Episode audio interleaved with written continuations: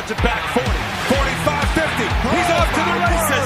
Down the left sideline to the 15, 10, 5. Touchdown. Aaron Jones. Oh, what a play. This is the Quick Slants Podcast.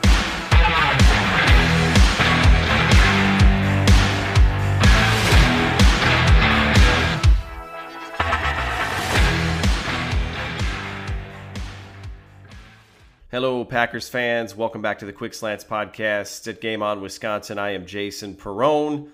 Happy Wednesday to everybody. We are just over one week away from the beginning of the 2020 NFL season, and that is exciting. And we're less than two weeks away from Packers football. That is even more exciting. So it is thrilling. And we've had a great training camp and preseason at Game On Wisconsin between all the great work that our writers have done putting content up there for you to read. And if you haven't been to GameOnWisconsin.com, get over there and check it out.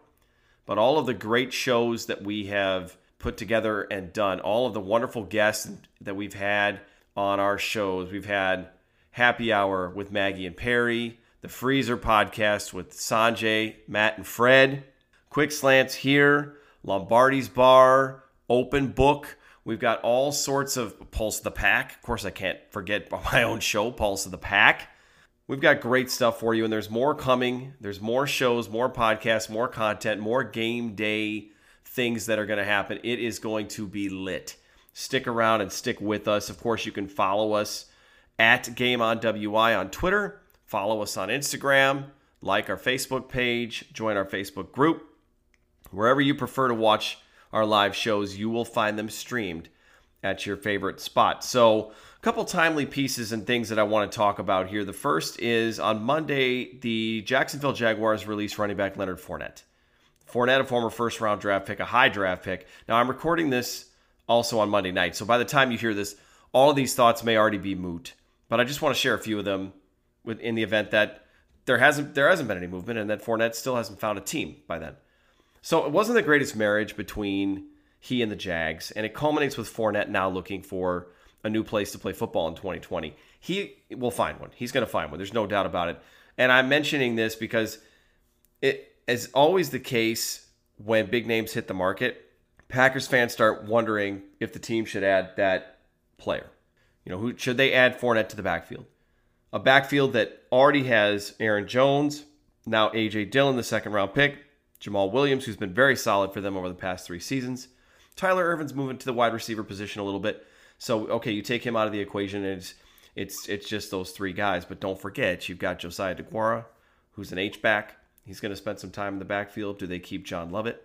If they do, he's another H back. You know, some would say, well, you know, the Packers don't really have to give up anything to grab Fournette. He's a free agent, so you just sign him and figure it out. Well, okay, but is he the type of runner that benefits the Packers offense? Is Fournette going to be okay in an offense where he's not running back number one or even running back number two in the depth chart? What do the Packers do with Dillon and Williams if they have to find ways to get a guy like Fournette the ball on top of Aaron Jones and everybody else? It, it may sound like a no-brainer. You you you find a way to work a guy like Fournette into the uh, into the offense and literally run with the bigger talent per se, that being Leonard Fournette over Dillon, who's an unproven rookie, but he's looking good, and even Williams, who isn't maybe as dynamic as a Fournette. But there's there's something to be said about a role player knowing his role. And one thing I can say about Dillon and Jamaal Williams is that they already know their role in this offense. They haven't had as many reps and practices, but they know their role in this offense. They know what they're going to be doing. Leonard Fournette, by any stretch of the imagination, friends, is not going to be a Packer. And the team will be just fine without him you know, he could end up in Chicago with the Bears. The Lions have Kerryon Johnson. Vikings have Dalvin Cook, but who knows? We'll we'll see where this leads and where it ends up, and if if Fournette ends up in the NFC or not. But he's going to find a new team. It's not going to be in Green Bay. I'll go out on a limb and I'll go ahead and say that, and just to address that now. But it was some news that I wanted to to hit. So the one piece of news that we did get over the weekend that was very interesting. Actually, at the end of last week, the Athletic's Matt Schneidman joined Peter Bukowski on Locked On Packers and pretty much confirmed that Kamal Martin, the fifth round linebacker, has been running with the first defense in practice. What does it mean? Does it mean anything?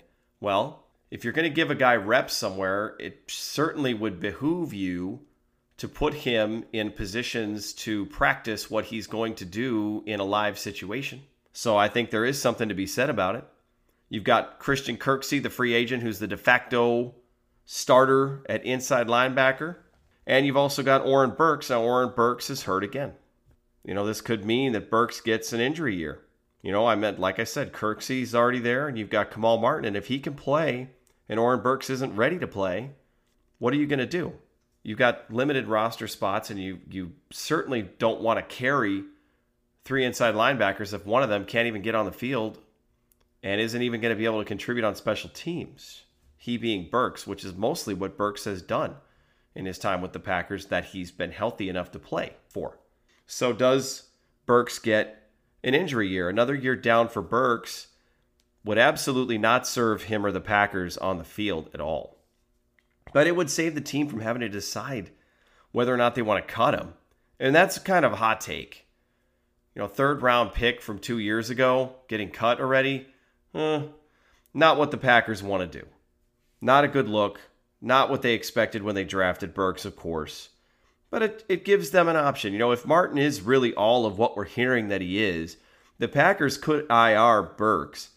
And if they get into some sort of a bind later in the season, they designate him for return from injured reserve later on. Now, the limited players that can come back off of injured reserve, I'll just say this season, with everything that could put a player out of commission, I'd be shocked if Oren Burks was one of the missing pieces later this season that the Packers say, hey, we need this guy back to make a big playoff run or do something special at the end of the season. Last year, they saved one of those for Raven Greene, who is your safety linebacker hybrid. And Greene was unable to get on the field. Is Raven Greene more valuable than Oren Burks? Yes. Raven Greene makes much more sense as a guy that you would maybe save an opportunity to bring him back than Oren Burks. Oren Burks just has not his athleticism precedes him. It, it, it doesn't it doesn't show up on the field, unfortunately, and that's that's been the big problem there. And that's so that's just my take with regards to Burks and and the linebacker position and what they're going to do there.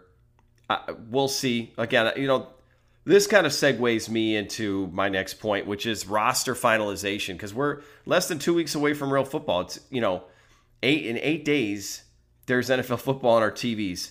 After the roller coaster that we've endured over the last uh, six months, it is so good to say and know that there will be football this year.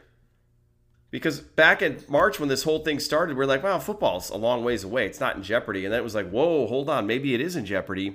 And we got football. And so because we've got football coming up so quickly, the Packers now have to dwindle down their roster. And we'll see how many of these various roster predictions that we've seen are are accurate. You know, like my Pack-A-Day colleague Mark Eckel, who covered the Eagles for many years, has said no one ever gets 100% right on their roster prediction. And I've seen some really interesting takes this year.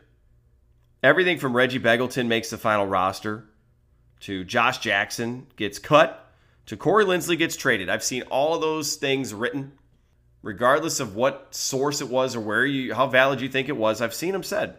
And there's other things that are going to take place as well. There's other players who are going to make the roster who who might not make the roster. Just a few examples there of of guys who have made some noise in training camp. Darius Shepherd you know Darius Shepherd has seemingly had a good training camp by all reports. Okay i mean it, it doesn't we don't know. We don't know what that what that really means. He had a great camp last year and he didn't make it. You know, we we never know as much as the team does, and there, there's going to be some surprises. A, a big function of the surprise factor, and that's to us, the fans, not the team. The team is not surprised by what they do; they're the ones making the decision. Is it's more of a surprise to the fans because this year, especially, we've had so few opportunities to see and hear about these players. I mean, I remember being at work and just refreshing my Twitter feed over and over and over all day because I want to find out who had the big play, who caught the last ball, who picked off the last pass, who looked good in run support, who would have had a sack. That's Rashan Gary this year, by the way. You know, we're going to be surprised by some of the moves the team makes, but they've likely known what the deal is for weeks. You know, it takes away some of the mystique of the preseason when we don't have games to watch and no guys to make big splash plays and we can't dissect every single step that Jordan Love takes at quarterback and decide whether or not he's going to be good or not and argue about it all day long on Twitter and just put up screenshot after screenshot after screenshot after play after GIF to talk about it. You know, two years ago, that was Josh Jackson. He was picking off balls left and right. And we were sure he was going to be so good. And he's the man opposite Jaire Alexander. And they just drafted their cornerback position for the next close to a decade between Jaire Alexander and Josh Jackson. And couldn't get on the field. And he wasn't an undrafted free agent, so it's it's not the same thing as the the the undrafted free agent darling that comes up and makes the team that every year seemingly the Packers have won. But Jackson had us all really excited. You know, he wasn't a lock to be starting, but his performance had everyone thinking that he was going to be the guy. Last year, I mentioned Darius Shepherd. Last year was Darius Shepherd and Allen Lazard at wide receiver. Kind of took me back to the summer of 2011 when Tori Gurley and Diondre Borel were going to unseat one of those stud receivers that they had. The 2011 wide receiver group is just amazing. They're on the cover of Sports Illustrated, if you forgot. That incredible group. So Shepherd makes it at the end of camp last year. Lazard doesn't. They're able to get Lazard back on the practice squad, but by week 17, it's the exact opposite situation. Allen Lazard is taken down the Lions in week 17, and Darius Shepherd is on the practice squad. Seemingly played himself off the team after that terrible performance against the Lions in Monday Night Football, the first meeting at Lambeau Field. What will this year's story be as far as the roster? I don't know. But if someone comes up like Lazard did last year and is tearing it up by week 17 with all the talent that this team has that we know about, the Packers have a chance to do something special in January and February. They absolutely do. This roster cut down is going to be a fun one to watch and see. And it's the second year of Matt LaFleur, Brian Gutekunst together. We know that Jordan Love's probably not going to play a lot this season, but he will be on the roster. So we're not going to see much of him, if any. Tim Boyle seems like he's the backup quarterback. We talked about Kamal Martin, AJ Dillon, Josiah DeGuara.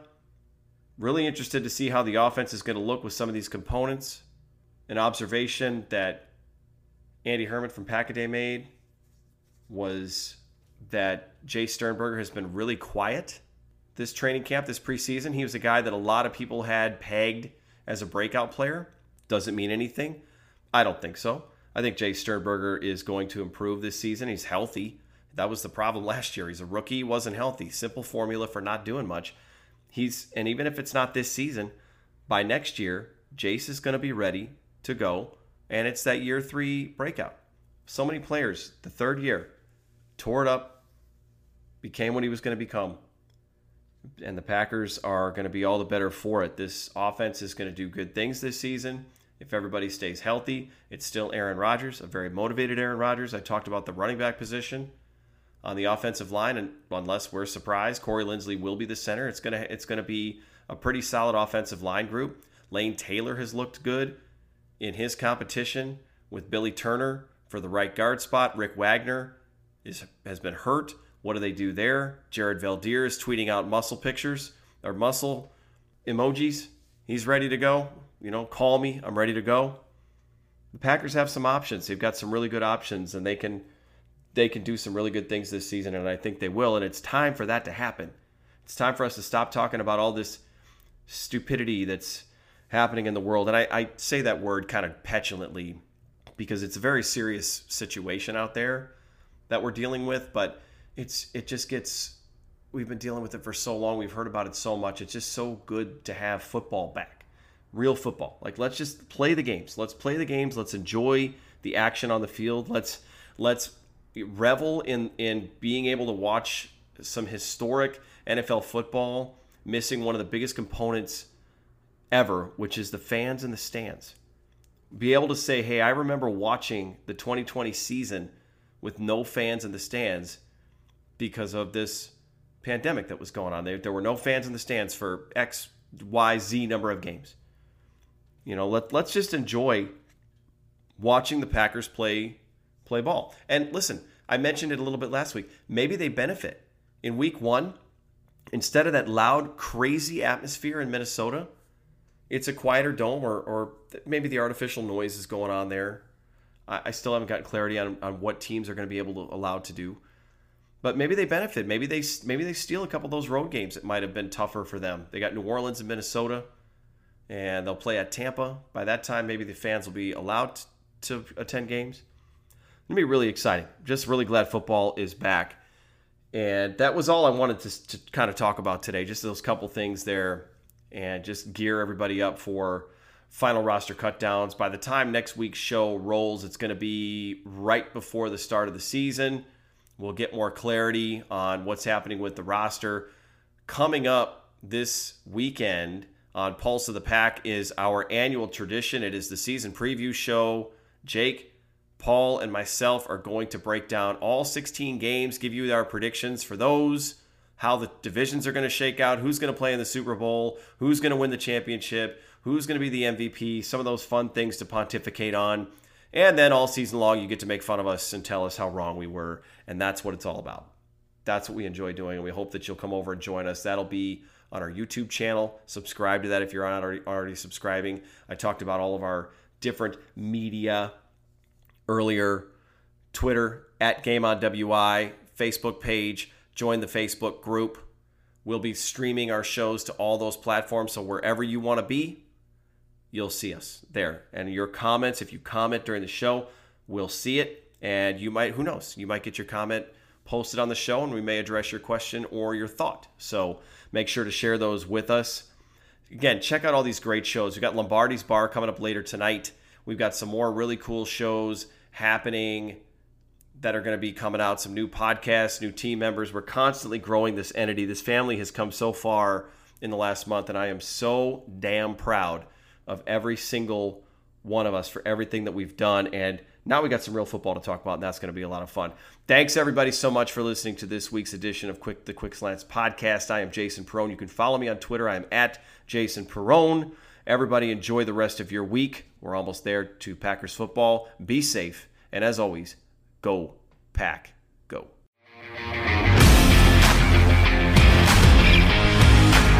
Rodgers fakes the handoff. Quick throw right side. There's Davante. From right to left, cutting left to the 50, to the 45 40. Track down from behind.